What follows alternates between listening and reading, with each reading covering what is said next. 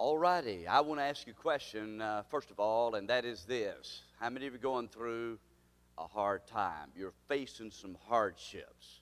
Probably a lot of us here know that we are facing hardships. How many know that we're facing some hardships in our nation? Come on, talk to me. Everybody here would have to acknowledge we are facing hardships, and perhaps today you are facing some hardships in your personal life or at least in your family life. We all are experiencing that. For that reason, I have been really praying about following up on the Q&A time of the book of Revelation. However, uh, this morning I really felt led in the light of the events that transpired this week uh, as you have witnessed and I have witnessed and yea the world has witnessed. I felt led of the Lord to go back to uh, the passage of scripture in uh, the same book we were looking at last week. Let me just uh, ask you this, or share this with you. Have you ever noticed that when you walk into a dark room, let's say in your shed or out in your utility building or maybe in the carport, and if you notice if it's pitch black dark and you turn the light on, what do you see? Normally, you'll see bugs scurrying to hide from the light. And it appears to me that the light is turned on and we're seeing some bugs scurrying because of the light. In fact, I remember as a young person, as a boy, a teenager, I used to love to fish. Many of y'all love to fish? And one thing that I would do is I would go out in the woods and I'd look for crickets and worms. And so I would turn over a rock or a log because the sun was not shining under the rock or the log, and lo and behold, a cricket or a bug or a worm would scurry because of the light of the sun.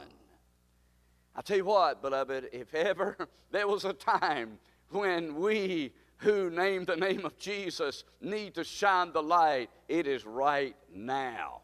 It is now in our nation. Turn that light on. Question Are you shining like a 40 watt bulb? Or are you shining like a 60 watt bulb? Or do you really want to shine like a floodlight? Yes, Peter said that we're to shine in this dark world of ours. Now, I want to invite you to take your Bibles and turn with me to the book of First Peter. Again, the subject of suffering. 16 times in this wonderful book written by Peter, who indeed experienced suffering, he describes how and how we should respond and when we are facing hardships. The word suffering, if you would like to know, which you probably already do, the word suffering can be translated, or let's say uh, a synonym, a word that's uh, likened unto suffering is affliction or distress. And so I believe we're in a time of distress. First Peter, and we're going to look today at this subject, First Peter chapter 1. I'm sorry, First Peter chapter 4. Now, as we get into the subject, by the way of introduction, I want to tell you there's two two dark shadows that are seemingly casting upon our nation, keeping the light from shining. And I want to encourage you today, beloved, because uh, Wednesday night, one of our men, as we were praying, this is what he said. He said, You know what, Pastor Randy, he said, Brother Randy, I'm really concerned about my children and grandchildren, what they're going to have to face in the coming days. How many of y'all concerned for your children and grandchildren and others. Certainly, uh, we're concerned as a people, and yet we understand the younger generation. If the Lord tarries, there's more to come. And so, how to trust God when our children face hardship and suffering? This is just an introductory thought. Uh, they're going to face suffering and hardship. And so I believe we're blazing the trail, lordship and fellowship through hardship. That's the title of the message lordship and fellowship through hardship. Lordship, fellowship through hardship. Turn the light on Yes, turn the light on. And as I shared with you, here's where we're going in the message today, Lord willing, and the Holy Spirit leading. Number one, I want to share with you how we can turn distress or hardship, what we're experiencing these days with not only the coronavirus, but the political unrest and the economic uncertainty in the days to come. How can we turn? Here it is one. How can we turn distress or hardship into heaven's best? We're going to see that very clearly in the book of 1 Peter, chapter 4. And We'll see that in verse number 7. But number two, how not only can we turn a time of deadly distress into heaven's best. But number two, we're going to see in our passage of scripture today how we can turn deadly distress and turn it into being blessed. We'll see that in 1 Peter chapter 4, verses uh, 7, the last part of it, and verse 8 through 10. And so I want you to look at with me, please, 1 Peter chapter 4. If you'd like to stand, let's read the text and again, 16 times, Peter mentions the word suffering. Uh, as you're standing to your feet, let me remind you, we looked last week at um, the passage in 1 Peter, the testing of our faith being much more precious than of gold, though it be tried with fire, 1 Peter 1, 6 and 7. And then let me remind you, 1 Peter 2, 21, Christ suffered for us. He set the example that we should follow in his steps. When he was reviled, he reviled not. When he suffered, he threatened not. But he committed himself unto him that judgeth righteously. I want to remind you as we get up to 1 Peter 4 in chapter 3 that Peter says we're to sanctify the Lord our God in our heart and be ready to answer every man of the reason of the hope that's within us with meekness and with fear. Be ready to give a logical defense of what we believe. Oh, yeah, right now, like never before. And then as we read 1 Peter 3, verse 17 following, Uh, Peter said, It's better for the will of God that you suffer for well doing than for evil doing. For Christ suffered for us, the just, for us, the unjust, that he might bring us back to God, being put to death in the flesh and quickened by the Spirit. And that leads us into our text today, 1 Peter chapter 4. And I want you to pick up, please, in 1 Peter chapter 4. If you're there, say amen. Forasmuch then as Christ has suffered for us in the flesh, arm yourself likewise with the same mind. For he hath suffered in the flesh, has ceased from sin.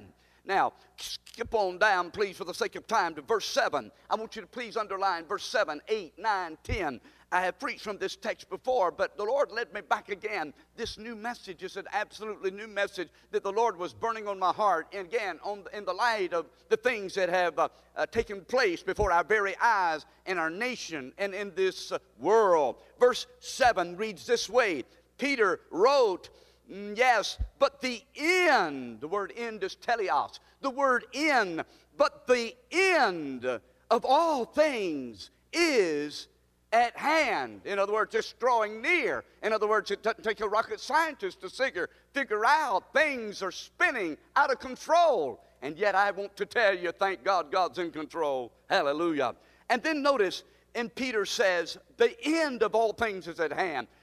Be ye therefore sober, wake up, keep your cool, be calm, be sober. And, in other words, uh, be ready Hey, look, don't go to sleep. Understand the times in which we're living. Be sober and watch. Stay alert. Watch unto prayer. Verse 8. And above all things, have fervent charity. The word fervent is the word zealous. It means uh, it's a strong word, fervent, boiling over, if you will. And above all things, have fervent what? Charity, agape love and among yourselves. For love, oh, I like this next part. Please underline that. For charity, love covers the multitude of sins. Hey, listen, let me just pause right there for a moment. I'm not going to take but a brief moment. We're going to read verse 9 and 10 and we'll be done. I'm glad to tell you, New Rocky Creek Baptist Church, we do not compromise the truth of God, and yet we understand we live in a world where we as a church need to have grace in place. The Lord hates sin, but He loves the sinner. And I'm glad to tell you, as a church, we believe that grace is God not doing for us or to us uh, what we deserve.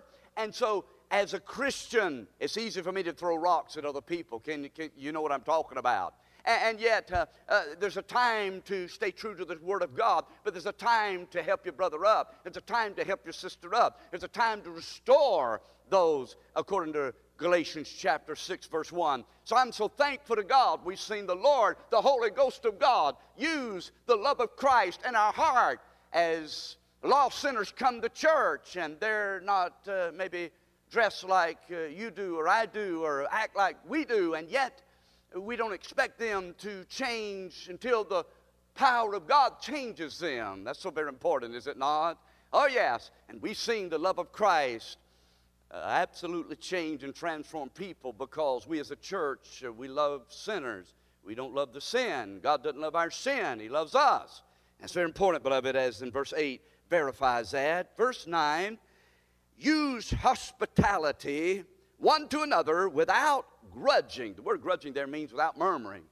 I love it, the fact we love each other, we pray for each other. We're not perfect. I don't dot my I's like you do, I don't cross my T's like you do, but we love each other, we accept each other. We're spiritually gifted differently, and we understand that. We're on the same page, we're on the same team. We're going to Zion, oh, the beautiful city of God. Verse 10 And every man hath received the gift that's speaking of spiritual gifts, even so serve or minister the same one to another as good stewards or managers of the manifold grace of God. Father, oh Lord, how majestic is your name in all the earth. And I know that, Lord, many are hurting, many are confused, many are angry, many, Father, today are just Lord, just abandoned our first love.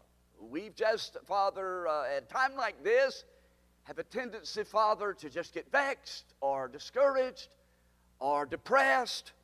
And God, you know those listening here and by way of live stream, Lord, we need a mighty touch from heaven. We need you to fortify us with faith. We need strength from above to shine the light in this dark world of ours Keep us encouraged. Keep us full of your Holy Spirit. Cleanse us with the washing of water of the Word. I pray that, dear Lord, there'd be a mighty Holy Ghost revival among your people. Many who've grown cold and indifferent, you'll uh, reclaim those back to the body of Christ. And Father, thank you for those that are here. We pray you'll ignite Holy Ghost flames of faith in our heart to be faithful to you, to make a difference while we can in spite of the things going around us, and stay focused on you, your will, and your way for your glory. Thank you now for victory in Jesus. Thank you that you love us. Thank you that you called us. Thank you that you set us apart. Thank you that you are faithful to see us through in these days. That's our prayer and desire. We finish faithful for your glory in Jesus' name.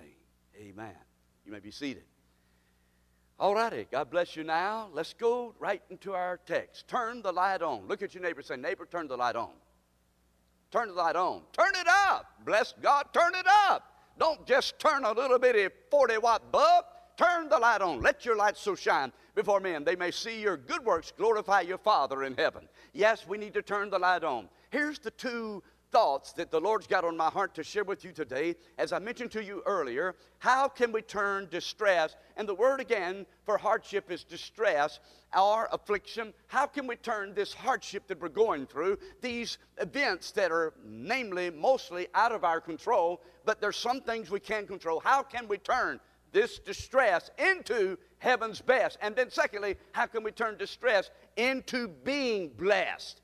I'll bring these up in a moment again, so don't worry if you didn't get them. Number one, let's see how can we turn this distress that we're experiencing. Maybe you don't even know how to explain it. Maybe you've been watching television and watching the news like many have, or reading articles, and you're just baffled. You're just absolutely overtaken with emotions and wondering what in the world's going on and where we at and And what are we supposed to do? How can we turn this hardship, this distress, into heaven's best? Notice what Peter said. He said, The end of all things is at hand. Be ye therefore sober and watch unto prayer. I want to use this first phrase, be, uh, but the end of all things is at hand. I want to talk about that just for a moment, and primarily in two questions and answers. Here's the question, here's the, and I'll share with you the answer. Number one, where are we at right now as a nation and in the prophetical uh, God's uh, providential will, where are we at in God's calendar, in other words, as a nation and as a people, and according to the scripture? And then, number two, where are we going? I believe this will be a source of blessing to you and a source of encouragement to you as we consider these things right now. Probably many of you, like I have not really seen the Bible verse that I want to give you today. And I want you to learn it. We're going to learn it today. The Lord had me to memorize it yesterday. Don't think you're too old to memorize Scripture. Yesterday, the Lord had me to memorize this. In 2021, we need to go uh, a little higher. We need to up our spiritual life a little more. We need to dig a little deeper. I believe the Lord is calling the people of God. We can't be at ease in Zion. Oh, no. We can't be cold and indifferent. Somebody's put it this way many are cold and a few are chosen. And the truth be, many Christians are cold and a few are frozen. You know what I mean? I mean, it's time to wake up. It's time to get up. It's time to look up. It's time to, to stand up. It's time to dress up in America and in our culture, in our family. Well, wait a minute. So, what are we talking about? We're talking about this verse. Now, you don't have to turn there unless you want to because we're going to come back to 1 Peter chapter 4. This is the verse I want you to learn today. You ready for it? If you're ready, say amen. If you're ready, say amen.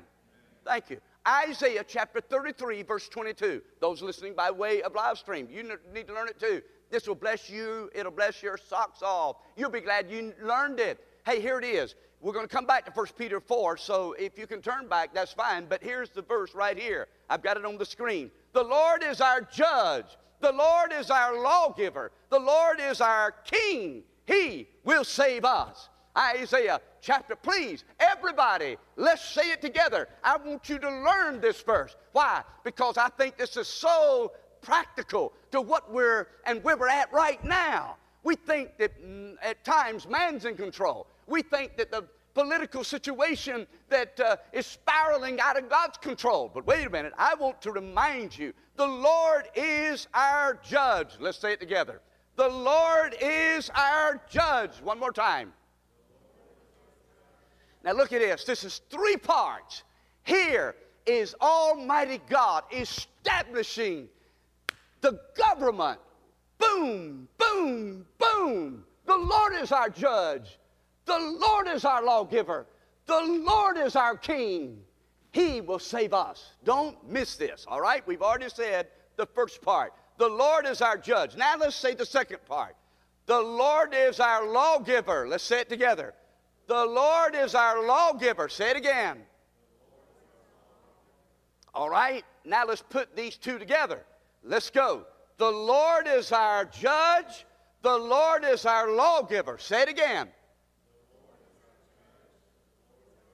All right, now we're going to put the third part. Now, I'm telling you, this will bless you. Do you know that God established the government? Did you know that? That's right. Uh, uh, the book of Genesis, chapter 9, verse 6. God established the government, God set it up, and by the way, I know where we're heading. And I'll put it to you this way we're on track right now. Do you hear me? We're on track right now. Now, all the fear and all the insecurity and all the doubts and all the fear and all the wondering about where we're at right now, this should put your mind at ease somewhat. Let's put this last part together, all right? The Lord is our King. Let's say it together. The Lord is our King. Let's say it together. Again. All right, let's put all three together now. Why? Why am I having you do this? Because you're going to see in a moment. This is the government, the three branches the executive, the legislative, and the judicial, right here in the Bible. Did anybody know it was right here in the Bible? Probably nobody knew this.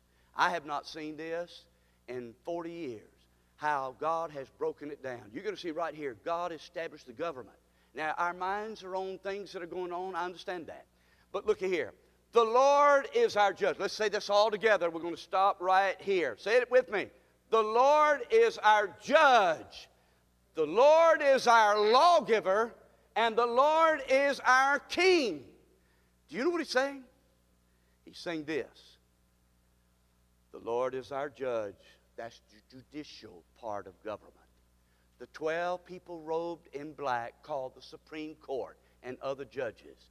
God said, I'm setting this up in my word that you will know I am in control. That is, God is in control. How many believe God is in control? The Lord set up the government. The Lord set up His government, and I've got more to take, talk about that in just a moment.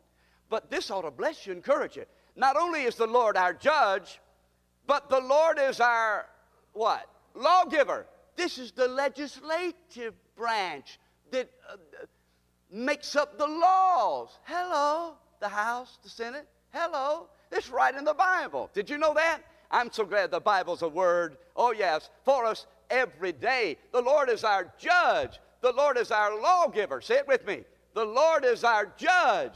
The Lord is our lawgiver. And then the Lord is our king. Here's the executive part carrying out the law. You say, Pastor, where are we at right now? And, and I, I want to ask you right now Isaiah 33 22. Say it with me. Isaiah 33 22. Say it with me. Isaiah 33 22. Say it with me. Isaiah 33 22. The Lord is our judge. Say it with me.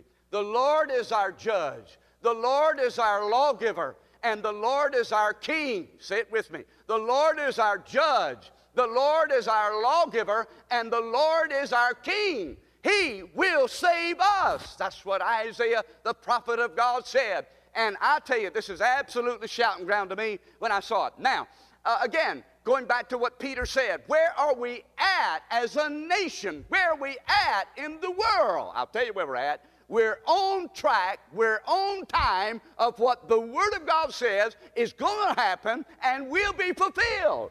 God is a mighty God. Hallelujah. But the end of all things is at hand. Now, where are we heading? Revelation chapter 13, and I don't have time to uh, deal with all the passages of Scripture. I'll just simply uh, re- reference them, and you can look them up later. In fact, you can go to our New Rocky Creek Facebook page, and the Lord had me to do a devotion. It will come out tomorrow in more details about these. I'll simply hit the highlights right now due to time. Revelation 13 and Daniel chapter 7. God tells us in His Word there's coming a time when this political ruler, hear me, a global minded political ruler will emerge, otherwise known as the Antichrist. He's described in Revelation 13. You say, but Pastor, this is way off in the future. It could just be only uh, six months away, a year away. If the rapture was to take place, it wouldn't be very long. And so I think we, as the people of God, need to know the times in which we're living and what we ought to do. Yes, Bible prophecy. Y'all learned this. And this is the title of the message tomorrow on the uh, devotion. The political leads to the prophetical. Always. Mark it down. The political leads to the prophetical. You see, the Bible teaches in Proverbs chapter 20 9 and verse 2. When the righteous are in authority, the people rejoice. But when the wicked beareth rule, the people mourn. It's the Lord, according to Proverbs 21 1. The Lord holds the king's heart in his hand as the rivers of water.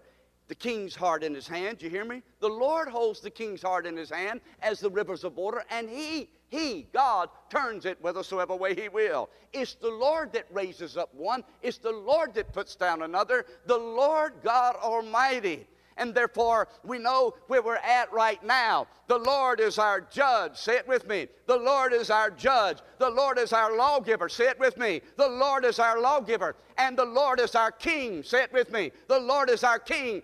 He's our judge. Let me explain.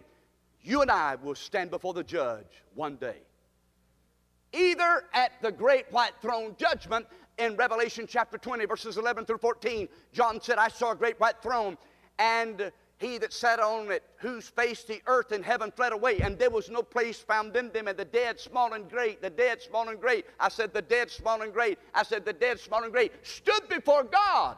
And the books were open, and another book was open. The sea gave up the dead which were in them, and death and hell delivered up the dead which were in them.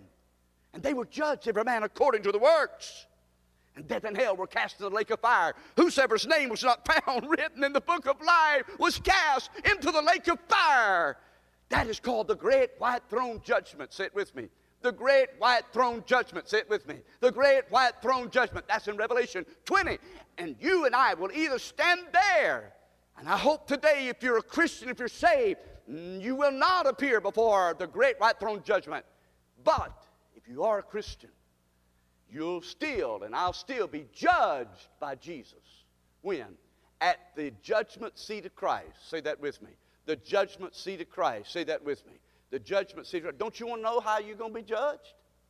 See, you're judging me right now by the message and the way it's presented, but God's going to judge you and me one day.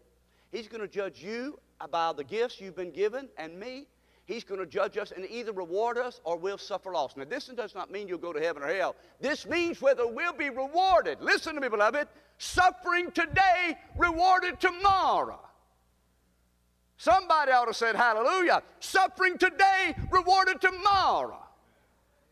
The gratification of today, the world's philosophy, Life only comes around once. Eat all you can, drink and be merry and wine and women and wealth. Yeah, you live it up, but there's coming a reckoning day. Yes, rewards tomorrow, cross today, a crown tomorrow. The judgment seat of Christ. If you're a Christian, you'll here, and I will, at the judgment seat of Christ. 2 Corinthians chapter 5 and verse 10. We must all appear before the judgment seat of Christ, that we may receive what we've done in the body, whether it be good or bad. The Lord's going to judge us. Go back to Isaiah 33 22. The Lord is our judge. Say it with me. The Lord is our judge. Say it with me. The Lord is our judge. He's going to judge you. Did you know that? You say, oh, but don't judge me. He is. We're going to, whether we wood, hay, and stubble or gold, silver, precious, doesn't this change you? Doesn't this make you want to live holy? Doesn't this make you want to make a difference? Doesn't this make you want to say, Dear Lord, I know you've given me gifts, spiritual gifts, and, and I don't want to waste them. I don't want to be uh, at your bema of judgment empty handed. You died for me. You gave your all for me. What can I give to you? What can I do? Lord, it's not about me, it's about you right now. If you love Jesus, you'll be able to measure how much you love Jesus. Obedience always measures. You can tell how much you love Jesus by the way we obey Him. Come on, talk to me. Oh, yeah. How much do you love Jesus? We can sing it, but the lifestyle is the real proof. You agree with me? Say amen if you agree. You know what I'm saying is true. Well, what about it?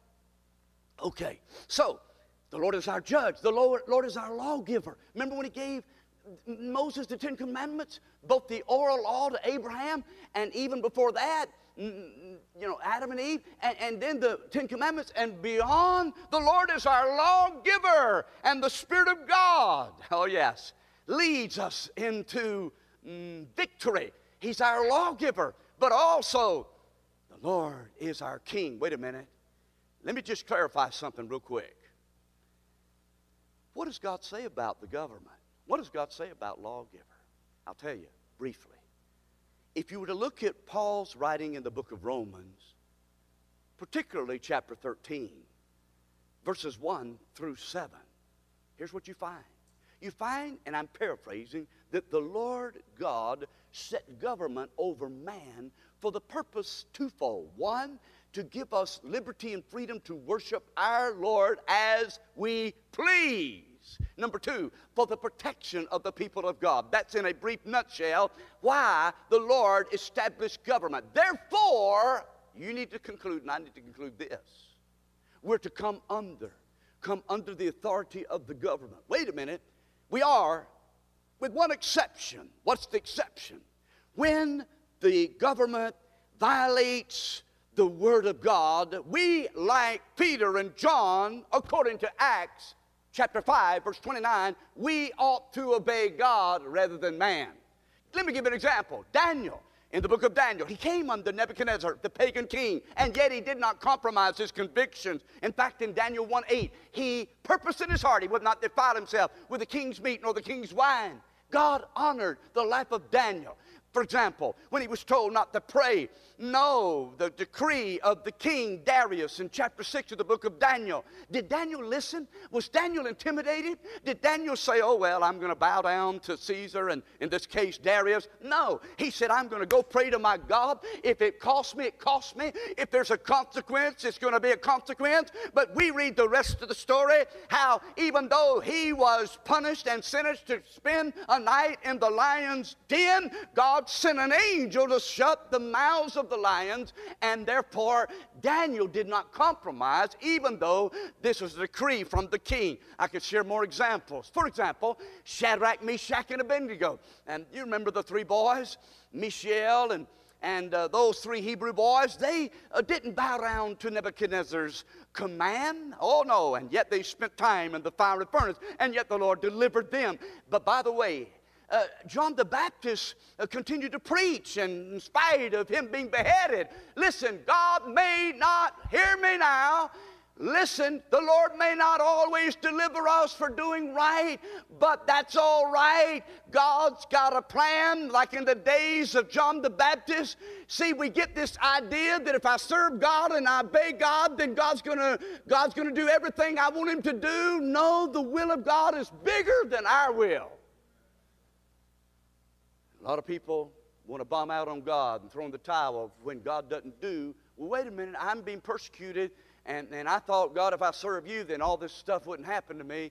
God is sovereign. God knows the big plan. We don't ask Joseph of old in the Old Testament. He learned that when you serve the Lord, life hands you lemon, but you can make lemonade out of it. Amen. Look at your neighbor. Say, neighbor, make lemonade out of those lemons you got. Oh, yes, make lemonade out of those lemons you got. Quickly, Daniel in the book of Revelation 13, he'll be worshiped by the whole world. This Antichrist, this political world ruler, a globalistic mindset, mind you. I'm telling you this, I don't think we're there yet, but I tell you, we're heading there. I can assure you in Daniel 7, verse 8 and also verse 24 and 25. This little horn will emerge out of these ten horns, namely these ten confederated nations, or explained in the book of Daniel as ten kings. And what are they going to do? This Antichrist, political ruler, here's where we're heading. This uh, Antichrist will use this false prophet. Have we seen some false prophets in these days, or have we seen some false prophets in the days? I need a witness.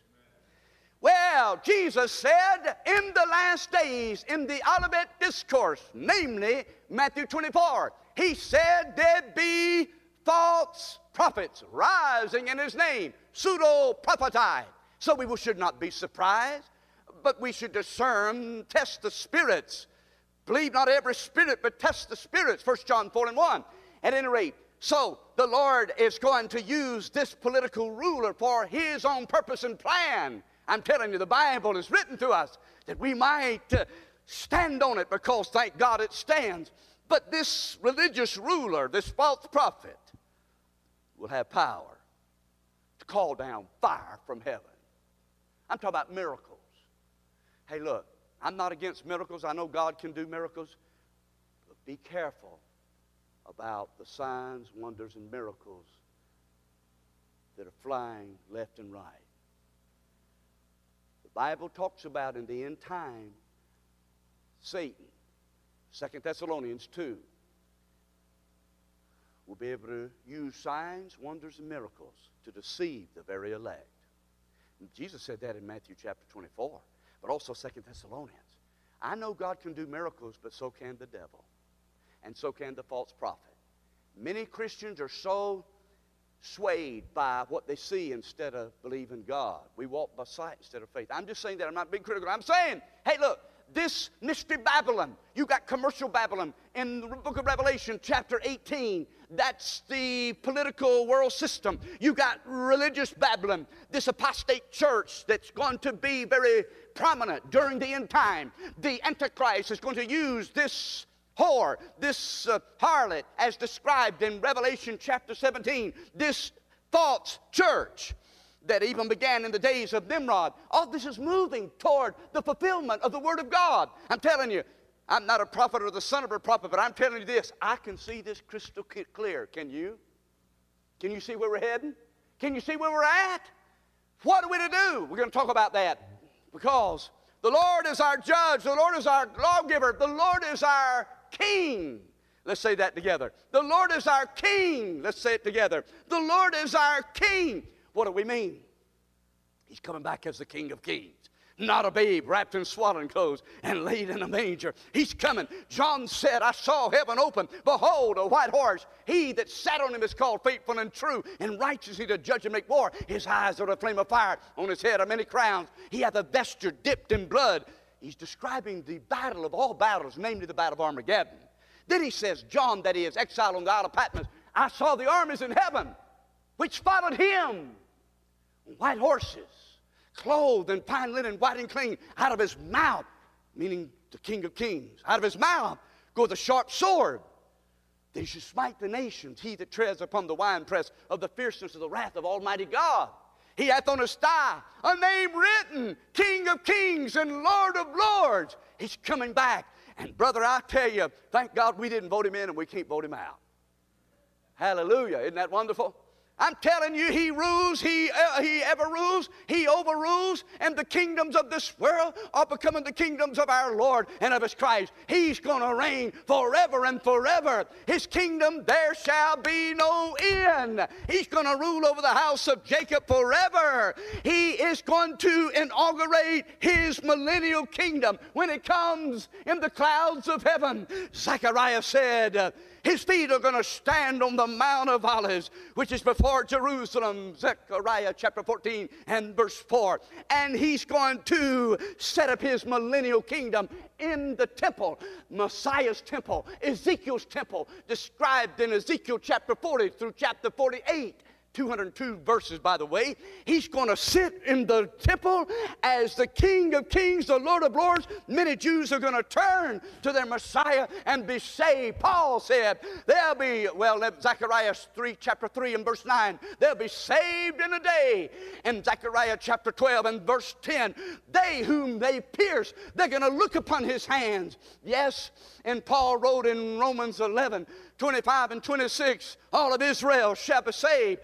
That's during the millennial kingdom when he establishes his kingdom. I'm telling you, this is where we're going. This is where we're heading. Yes, he's going to reign and Satan will be bound for a thousand years, only to be loosed at the last of that thousand years to go out and deceive. And then ultimately, listen, ultimately, Satan will be cast into the lake of fire with the false prophet and the beast, the Antichrist. These aren't computers, these are people. They will be thrown into the lake of fire, according to Revelation chapter 20 and verse 10, where the false prophet and the beast are, and shall be, listen, tormented forever and ever. Yes, where are we heading? This is where we're heading, beloved. This is where we're heading. We need to let the light shine. Jesus will come in the rapture, the next event. The Lord will descend from heaven with a shout I don't know when, but I know it's closer than it's ever been. I know we need to be ready. And then, as I describe, the Antichrist will come on the scene, confirming the covenant. I don't think the Abrahamic Accord recently that was developed under President Trump's administration with Israel and the uh, UAE, as well as uh, other countries have joined in now, Morocco and others. I do not think this is the con- confirmation of the covenant necessarily. Many believe that it's already on the table, it'll just be strengthened. When? Right after the rapture. It won't take long for Daniel chapter 9 and verse 27 to be fulfilled. He the Antichrist shall confirm a covenant with many. What? For one week. That one week is seven years, indicating this seven years to the Jews, God's plan and God's purpose. For them, the Antichrist will use this false church at the beginning of the tribulation. I suggest to you, it's happening right now. I suggest to you, the events and the signs that are going on right now are paving the way for the Word of God to be fulfilled. Hallelujah. You say, Pastor, how can I be depressed if I believe all that? That's what I want to know. Oh, concern, yes. How can we turn distress into being blessed? Here's the practicality of the message The other was a lot of biblical revelation. Now comes the personal practic- practical application. Well, what can we do? Let your light shine. What can we do? How? Listen, lordship, fellowship through hardship. What is God calling us to do? Peter says this watch unto prayer. Say it with me. Watch unto prayer. Say it with me. Watch unto prayer. Look at your neighbor say, Neighbor, we need to get to praying. Neighbor, we need to get to praying. We need to get to praying. By the way, powerful praying. By the way, unoffered prayer is unanswered prayer. I can't hear you.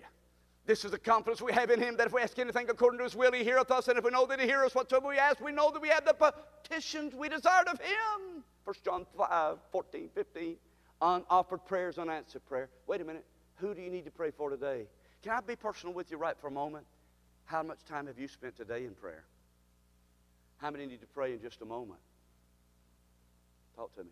We saw our grandchildren and our children. You think it's just going to automatically happen? Can I give you a practical solution? Why not start praying for them right now? And you say, but I do. I'm not talking about once a week. I'm not talking about once a month. I'm not talking about once a year. I'm talking about every day. Paul said about Timothy, he said, I pray for you day and night. You're on my heart. I can't get you off my mind. No wonder God says, the effectual, fervent prayer of a righteous man availeth much, has much power. The powerful prayers of the saints of God, unoffered prayer, unpure prayer. Listen to me, look up here just a moment. We got to get on praying ground. Like last week, we had to confess sin. If we regard iniquity in our heart, the Lord won't hear us. Psalm 66, 18. And so we got to get on praying ground. Are you on praying ground? Are there some things you need to get right with the Lord before you pray? Uh, you know, this idea that I can just throw up a Hail Mary and God hears all of our prayers and God understands this, it's just not biblical. The Lord's given us His Word, the Lord's given us principles, the Lord's given us how we approach His throne, how we're to relate to Him, and I say, let God be true and every man a liar. This idea that everybody can pray anytime, anywhere, live any old way, and that God is, understands. No, there's conditions to answered prayer. Let me give you a verse Proverbs 28 13. If we regard iniquity in the heart, not only will the Lord not hear us, he that covereth the sin shall not prosper, but he whosoever confesses it, forsakes it, shall have mercy. How, what should we do? The power, the power of prayer. And one, Number two, look at this. And above all things, have fervent charity among yourselves, for charity shall cover the multitude of sins. I got a call just the other day, Friday. Lady said, Pastor Randy, will you please pray for me? I've got a big decision to make. How many of y'all need a big, got a big decision to make right now? Anybody? Yeah, every day you got a big decision. I do too. But this lady said, Will you pray for me? I said, Yes. After an hour and uh, 10 minutes talking and praying, we prayed together. I hardly hung up the phone. The phone rang again. Will you pray uh, for Dad? Speaking of Brother Ples, he, he's not doing good. He's had these TIAs. He's going down quickly. We're putting him on hospice care. And I said, I sure will pray. And, and then I was asked to go visit him with a mask. And I have not seen him because of the situation. But when the family requested, I said, sure, I'll be glad to. I went, and there was Brother Ples in this room, bedroom, on his bed, and he looked up and he saw me, and I looked at him and I said, I love you, brother. He said, I love you too. And I said, uh, he said, I've had a tough time these last two weeks. And I said, I came by to pray for you. I came by to help bear the load, that God will strengthen you and God will give you his peace and God will comfort your heart. And so I had the privilege of praying for him just then, just a few moments praying with him. And and he expressed his appreciation. I said, Our church family loves you. You know that. He said, I know that. Prayer, prayer, prayer. Yes, uh, we can do more than pray when we pray, but we can't do more than pray until we prayed. Are you praying, beloved? Who do you need to pray for right now? There's a second practical application how we can turn distress into being blessed. One, by praying. Yes, the events transpiring and that are going to transpire in the coming weeks and months we might not be able to control. But thank God we can be in fellowship with the Lord, and the Lord will give us His peace and His presence and His power. I want to say amen to that. How many are glad for that? Hallelujah. No matter what. Hey, let me just take a quick survey. How many of y'all have experienced the peace of God, the presence of God, the power of God, even in difficult times when you had a loved one to pass away, when you were told bad news, when you were sick, when you were down? There's some today that need to say, Let the redeemed of the Lord say so, whom he hath redeemed from the hand of the enemy. Is there anybody here that could testify, God hadn't let me down? The Lord has been faithful to me. I'm going to keep trusting him. I'm going to keep believing in him. I can't help what's going on, but I can help my relationship with Him. I want the world to know that my Redeemer lives. He's a good God. He's a great God. He's a mighty God. He's a waymaker. He's a chain breaker. He's a grave robber. He's a promise keeper. And everybody needs to know the God we serve. Yes, we do. Amen. Hallelujah. Then quickly, above all, charity. This is agape, it means love, fervent love. My stepmom sent me a text message just the other day, Friday. Here's what she said, Kathy. She said, Tomorrow is Bob and I's anniversary. As many of you know, my dad was taken to glory. I miss him. I'm going to see him again, thank God. And she said yesterday, was their anniversary. She said one thing that, among many things, your dad, she sent it to all the children, said that he showed unconditional love. How many know that's a blessing? Hallelujah. Have you ever been a recipient of unconditional love? You knew you really didn't deserve it, but you just got it anyway. Isn't that a blessing? And I said, yes, he loved with a father's love unconditional love. What should we do? One, power of prayer. Two, passion. Passion. Love. Love doesn't sweep sin under the, the rug, but love covers the multitude of sins. Woman, where are thine accusers? He's without sin, let him cast the first stone. She had done wrong. nobody could throw a stone because we've all missed the mark. There was a sinful woman, there was a sinless Savior, and there were self righteous Pharisees. Woman, when I, I have none, Lord, neither do I condemn thee. Go and sin no more. Go and sin no more. Say it with me. Go and sin no more. Say it with me. Go and sin no more. He didn't condone or excuse or alibi. He said, Go and sin no more. That's the message that you and I ought to go and tell. Let your light shine, brother. Turn the light on, sister. Turn the light on. People need to see Jesus today. They don't need to see me and you, they need to see the love of God. Oh, hallelujah. Bless the Lord. Thank you, Father, for your great love. But wait a minute, there's one more thing, and I'm done, and it's this. How can we turn distress into being blessed? Prayer, passion, to love. Third, purpose. Purpose.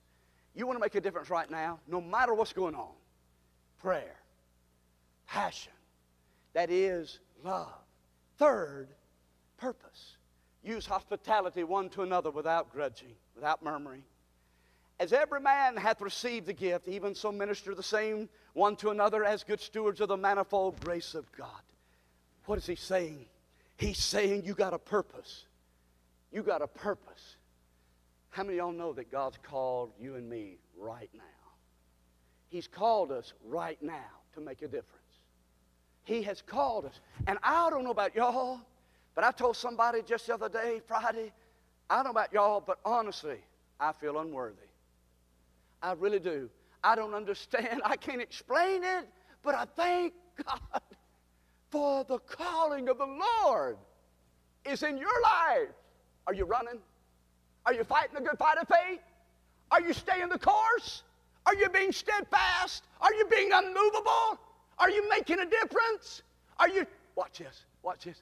Are you turning on the light? Turn that light on. Turn the light on, brother. Turn the light on, sister. And thank God it'll be worth it when we get to heaven. And all God's people said, let's stand together.